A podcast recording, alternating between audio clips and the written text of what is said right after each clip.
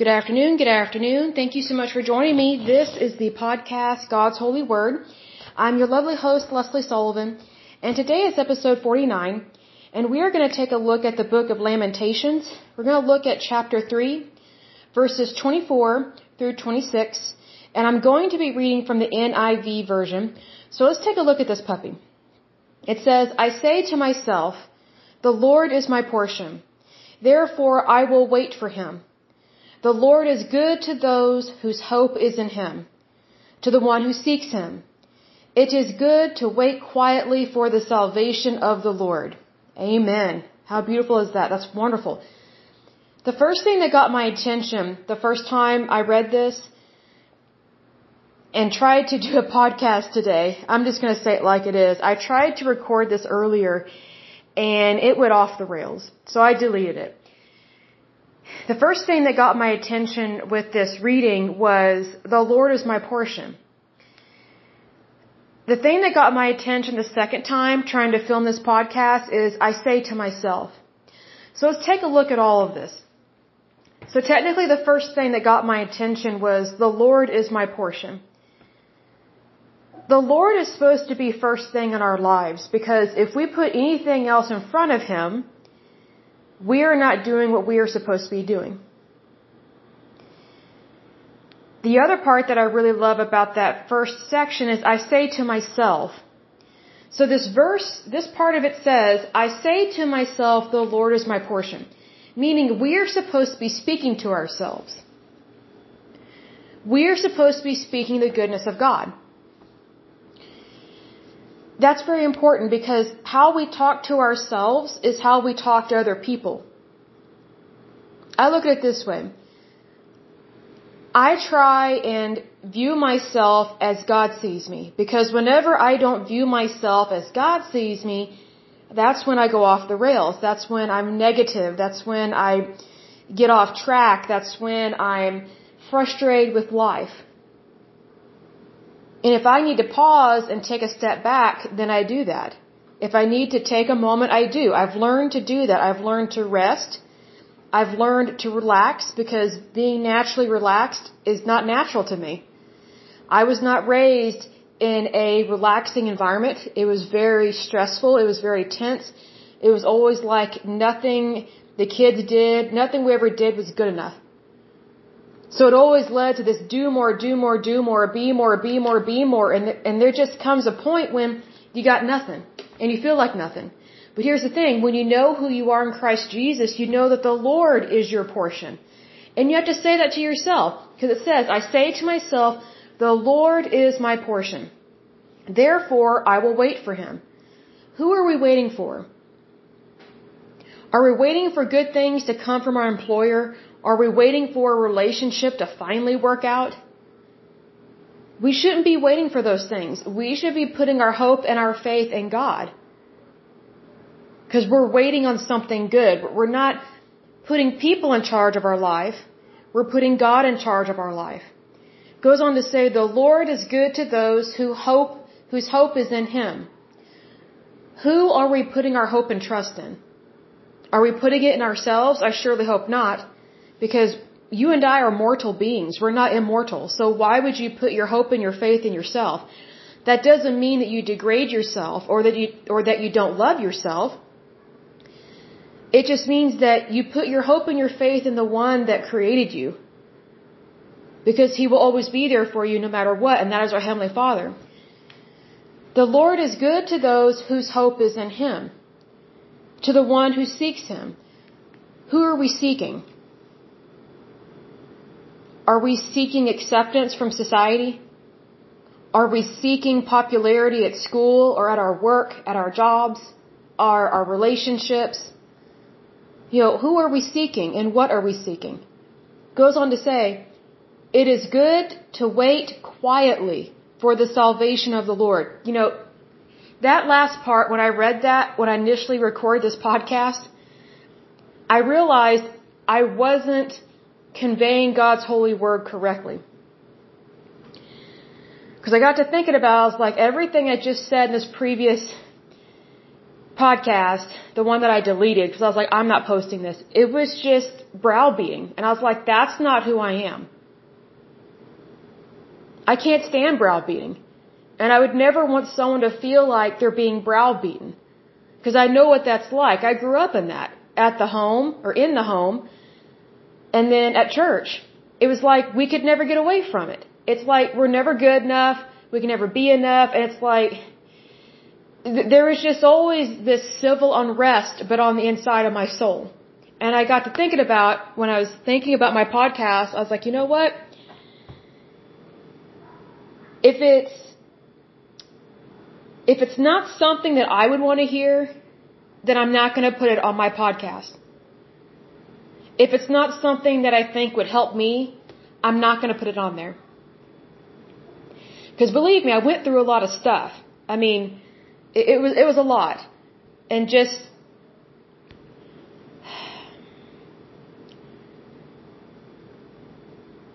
I just thought I'd rather focus on the goodness of God than list off all the things I can't stand. Because what I did was I listed off a whole bunch of things that I can't stand, and I, I basically addressed how to make those things better but it just, to me, it just came across as browbeating. And I just thought, you know, that's not at all what this verse says.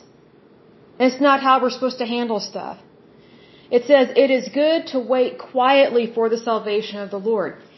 You know, it's kind of hard to find peace when someone's yelling at you. And I wasn't yelling, I'm not saying that, but I'm saying that it's very difficult to find peace when you're uncomfortable when someone's intense, and when someone's just irritated about something. And believe me, I was definitely irritated about a lot of things, but it's one of those moments where I thought, you know, I don't want to be known for being a browbeating preacher of any kind, or, or a browbeating person, or someone that's negative. Because I got to thinking about it, I was like, well, you know, of all the messages that people can listen to, if someone's listening to my podcast, out of out of everybody else, I mean, there's Joyce Meyer, there's Joel Osteen, there's Jerry Savelle, there's Kenneth Copeland, there's Jesse Duplantis. I mean, there's Kenneth Copeland Ministries. Um, you know, th- there's so many other preachers that, that I can't even think of off the top of my head that, that I that I listen and watch, and I thought, you know,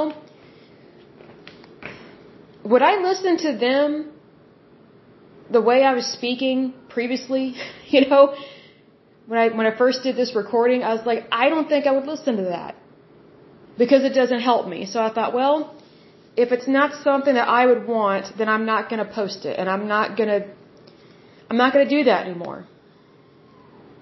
Because that last part of the verse, as soon as I read it and I was doing this podcast, I thought, I'm a hypocrite. That's literally what I thought. I was like, I am a hypocrite. Here I am saying that I hated what I was raised in because it just felt like I was being browbeaten.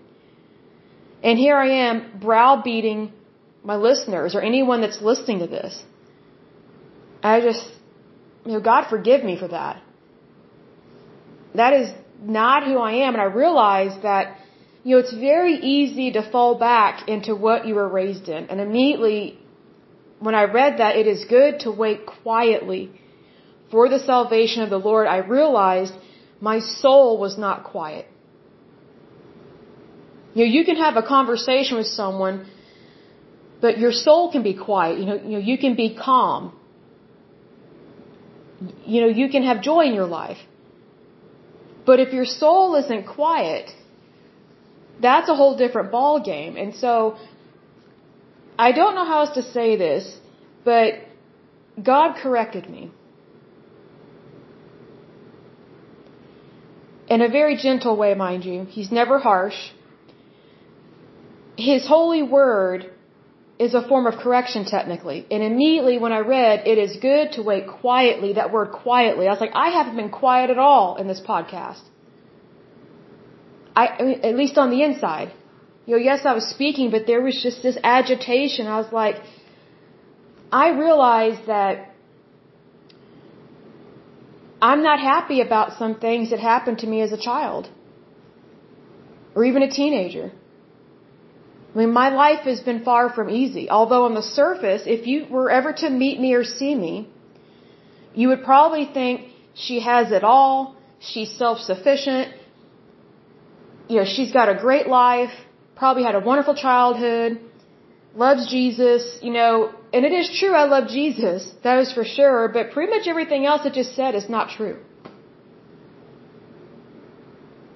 My childhood was hell. My faith life, hell. It, it basically didn't exist. What did exist was hell in my life because that's what I had at home.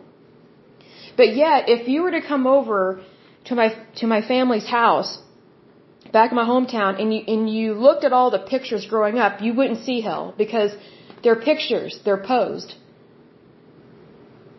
You always smile for the camera.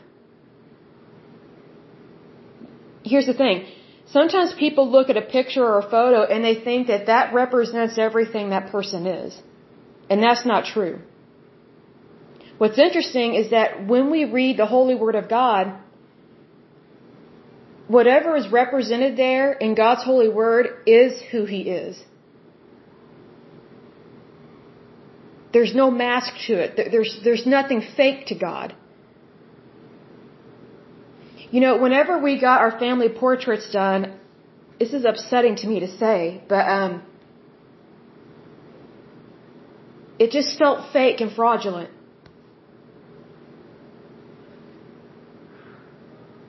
Because I knew on the inside I wasn't happy. I could have happy moments. But a happy moment doesn't make up for the hell that you're going through. And so whenever someone is looking from the outside in, they're not seeing it from the inside out. You know, it's almost like a sweater. You know, when you snag a sweater and you're looking for where the snag is, well, guess what? Sometimes you have to turn the sweater inside out to find the thread. You have to find where that starts, and then you stitch it up from the inside out not the outside in. Because if you know anything about clothing, if you stitch from the outside to the inside, it will probably come unraveled. Because I don't know if you noticed this, like for example, if you have a pair of slacks, if you look at the very bottom of your slacks where the hemline is, fold it over and take a look at the stitching. What you're going to notice is that on the outside, you know, the pant leg that you and I would see on the outside, it looks like a perfectly good hem. Flip it over, and you see the reason why it looks good on the outside is because of the work that's done on the inside. If the, if the workmanship is good on the opposite side, on the inside of the fabric, that's what make your, that's what makes your pants look good. So if you flip up the edge of that fabric, more than likely it, they used a serger because it's a very tight knitting. It, it's very, it's very precise as opposed to being done by hand or with just a regular sewing machine. Because a serger, a lot of times they use anywhere from three to five threads to reinforce a stitch. Whereas a sewing machine and sewing by hand just uses a single thread.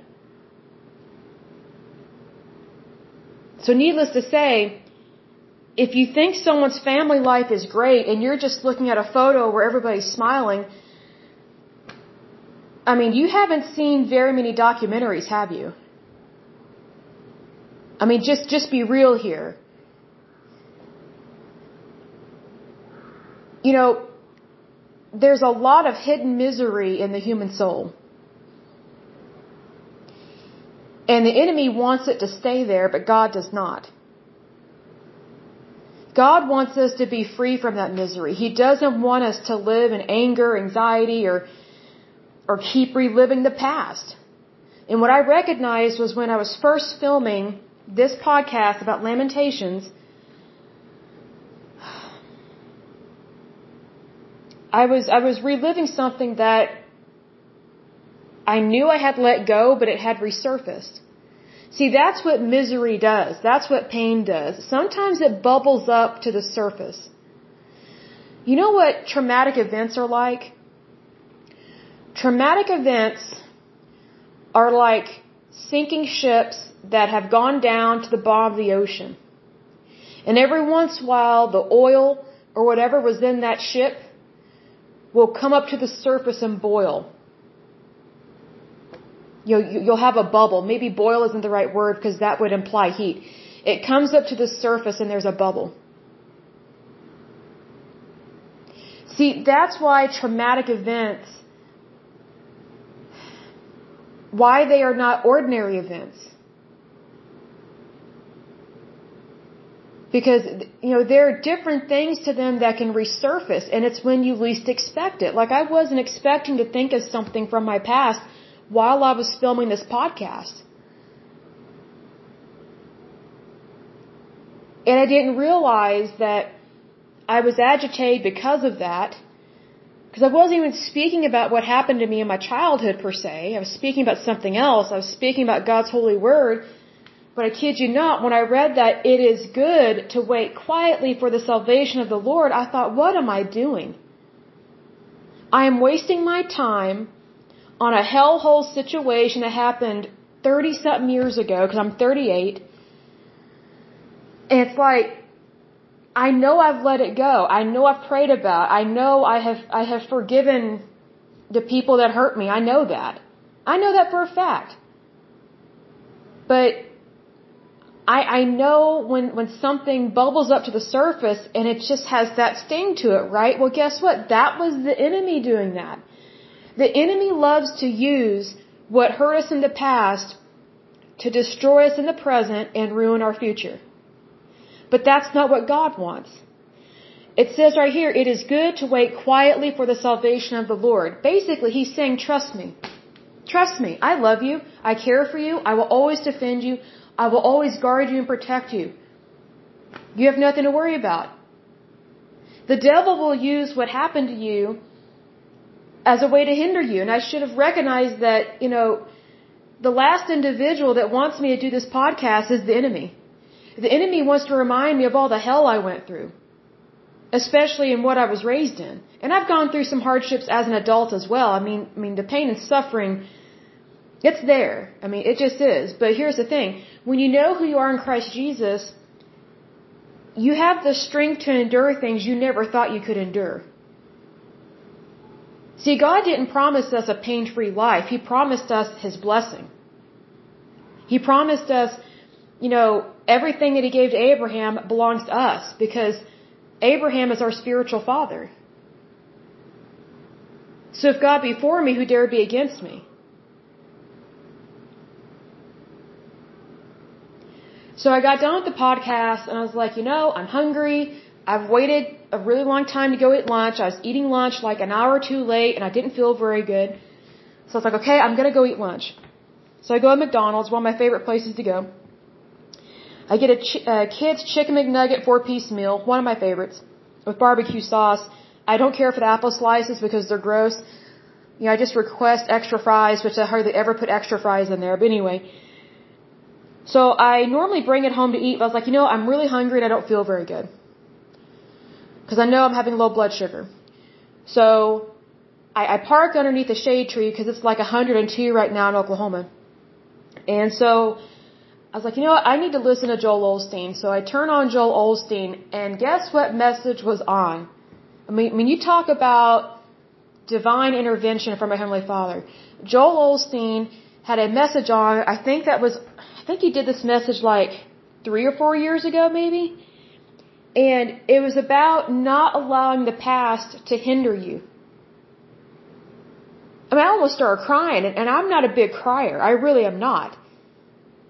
Because we weren't raised to cry, especially the women. It's like, and if you did cry, you never did in public. You'd wait till you got home and you went to the bathroom and cried. It's like you hide it. It, it's this constant concealment. Because heaven forbid someone be a human being kind of thing. That's just how we were raised. And I just thought, what are the odds I get to hear a wonderful message from Joel Osteen about letting go of the past and stop letting it hinder you. And he talked about ruling your day. Rule the day. Meaning control your mind, control your emotions, control your thoughts. Because you, you know, your, your thoughts precede your emotions. And I just thought, you know, I can't argue with that. you know, I agree with it 110%. And I, it just really warmed my heart to hear a positive message. And I thought, you know, I need to delete the podcast I, I just did. I mean, I didn't even post it online, but I just thought, you know, I know God's holy word. I know His word and I learn more every day. But unfortunately, I also know sorrow. I also know agony. I know pain. But guess what? Jesus Christ, our Lord and Savior, bore all that pain on the cross at Calvary over 2,000 years ago. So why should you or I feel that pain anymore when He paid the price? That's what it's saying here. It is good to wait quietly for the salvation of the Lord. It doesn't say, you know, bawl your head off, scream, complain, be angry, be agitated. None of that. Because at the beginning of this passage it says, the Lord is my portion, and we're supposed to be saying that to ourselves. The Lord is my portion, therefore I will wait for Him. I'm not waiting for my oppressors to apologize. Most of them could care less whether I lived or died. I mean, I would love an apology, but you know, we need to stop holding out for bad people to do good because we're not responsible for them. They are responsible for themselves. And this is probably going to sting some people, but the relationship that our that our enemies have with God is more important than what they did to us. And here's why and I know this probably may not make sense at this particular moment, but give me a chance here, because I'm speaking from experience on this. The only way those people are going to change is if they give their life to Christ. Because if they don't acknowledge who Jesus is, they're not going to ever be repentant. So what they did to us, or you or me, or somebody else, is going to continue to be irrelevant to them because they literally don't give a rat's posterior. But here's the thing when someone recognizes they were wrong and they chose not to do good and they have a repentant heart, that's when Jesus can help them with this. But if they are not repentant, Jesus can't help them and God can't help them. So if Jesus can't help them and God can't help them, who are we to think that we're going to get an apology or that we can help change them? It's never going to happen. That's why Jesus tells us to forgive our enemies and ask God to bless them. Now, I've said this in another podcast. For the longest time, I did not understand what it meant to ask God to bless our enemy. I thought, oh, oh, they should win the lottery? I don't think so. That's not what that's talking about. When we ask God to bless our enemies, we're talking about asking God to make, make himself known, which he already does that, but to make himself known to this unbeliever or to a person that maybe does believe in God, but they're just so disrespectful that they don't care about God. But how do I describe this? Basically, their relationship with God is more important than their relationship with us. Because look at it this way. The relationship that we have with God is more important than the relationship we have with other people, whether they're good, bad, or ugly. That's probably the best way I can put it. So when we put God first, everything else falls into place. That's what this is talking about. I say to myself, the Lord is my portion. It's the Lord that is our portion. It's, it's not somebody else. It's not favoritism. It's not our job. It's not our boss. It's not our boyfriend. It's not our husband. It's not our fiance. Whatever the case may be. The Lord is my portion, therefore I will wait for him. Meaning, when you wait on the Lord, you have nothing to lose and everything to gain because he's going to bat for you.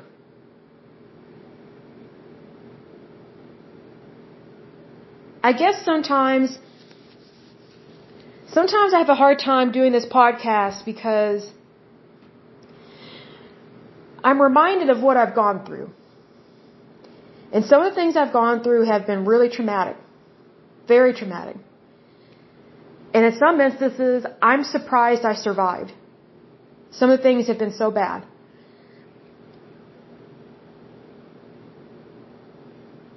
And it's sometimes it's hard. Sometimes it's hard to describe the goodness of God when you've been through so much, but you know that the reason why you're alive is because of the goodness of God, but you still have that memory of the hell you went through. You know who hurt you.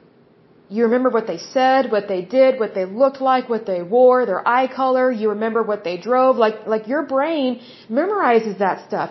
And that's not an accident. God built us that way. It's for fight or flight.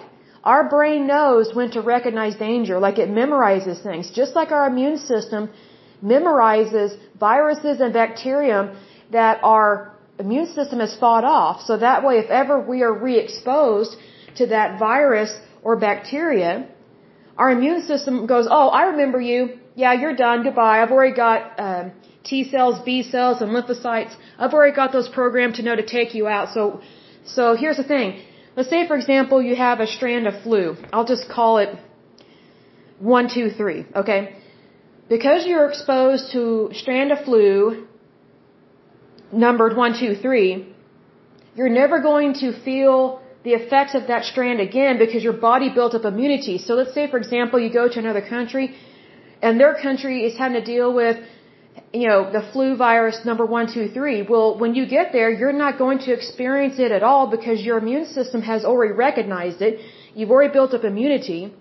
So you don't have this, this full-fledged attack going on in your bloodstream because your body has already memorized that intruder, that invader, that oppressor, which was, in this example, an analogy, you know, the flu strand, one, two, three, which again is made up, okay? It's the same thing with traumatic events in our life. Our brain memorizes things.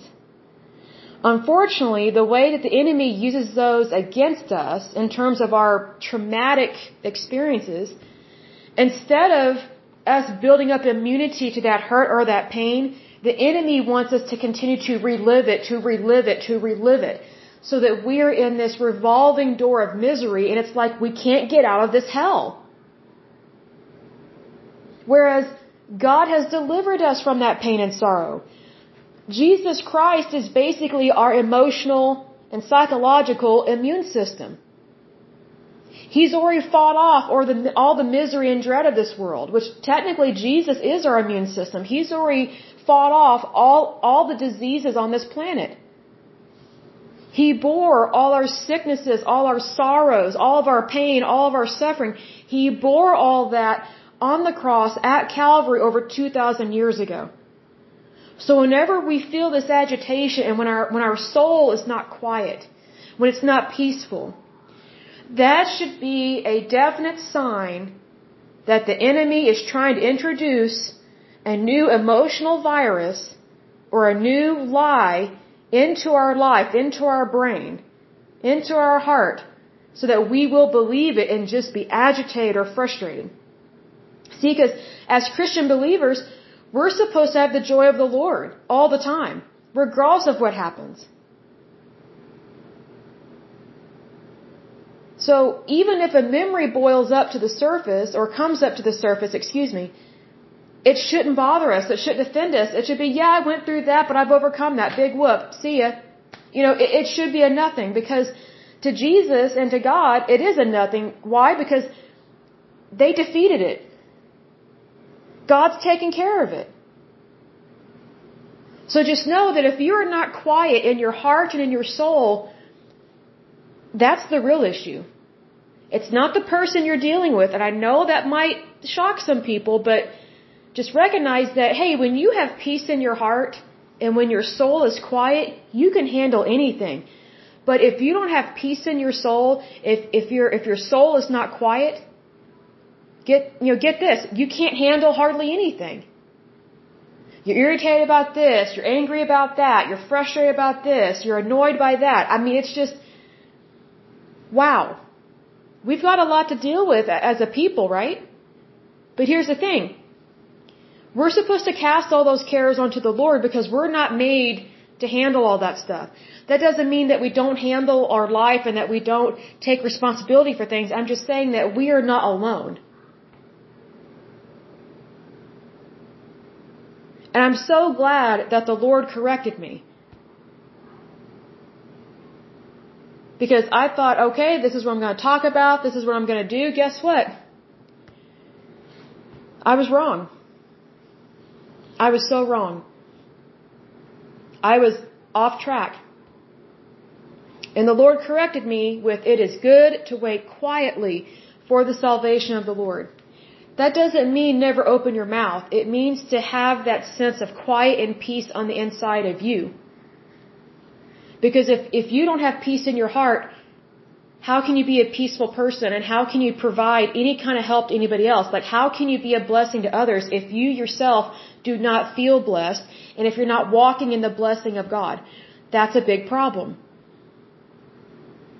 Because technically as Christian believers, we are always supposed to be walking in the blessing of God. We are always supposed to be walking in the blessing of Abraham because that's a promise to us from God. It goes all the way back to the Old Testament. And we know that all of God's promises are true.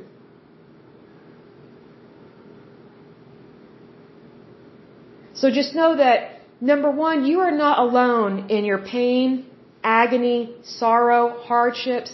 You're not alone. There are so many people out there that have suffered, even in the body of Christ. And I think it's time that, that we turned over a peaceful leaf. That doesn't mean that we excuse the people that hurt us or harmed us. Not by any means. Not by any means. God will deal with them. I mean, you can still stand up for yourself and report things that you need to report. I'm all for that because sometimes we do need to report things, especially if it breaks the law. You know, just because we're Christian and we turn over a new leaf, that doesn't mean that that we don't honor God anymore. You know what I mean? It's, it's one of those things that sometimes Christians, they become doormats to the world. Oh, I'm a Christian. I can't speak up. I, I can't um, report anything anymore. That is the direct opposite of what a Christian is. Christians are one of the few people that stand up for what's right these days. Because we do what we can to focus on God's holy word. Like, let me give you an example. How many people do you know that are living a holy lifestyle? I don't know very many. I'm meeting more and more now that I'm going to a good church, but prior to that, I didn't know very many people that were living a good holy life. And guess what? Our friendships hardly ever worked out. In fact, none of them worked out for me because I didn't live that lifestyle and they didn't like being friends with me because they felt bad about their lifestyle. It's like, well, look, if you feel bad about your lifestyle, doesn't that tell you that your lifestyle isn't good? I mean, but, but they don't want to change. And that's their choice. Only God can change them. You and I cannot change them. I say to myself, the Lord is my portion. Therefore I will wait for him. The Lord is good to those whose hope is in him, to the one who seeks him. It is good to wait quietly for the salvation of the Lord. We need to be quiet in our soul because we need peace in our souls. We need to experience that peace because that's part of, that is part of God's promise to us. He wants us to be a peaceful people. And again, that doesn't make us a doormat. That doesn't mean we don't call people out. That doesn't mean we don't defend our country. That doesn't mean we don't stand up for what's right. What's talking about is having peace on the inside of you. So that regardless of your circumstances, you know that if God be for you, who dare be against you? That's what that means.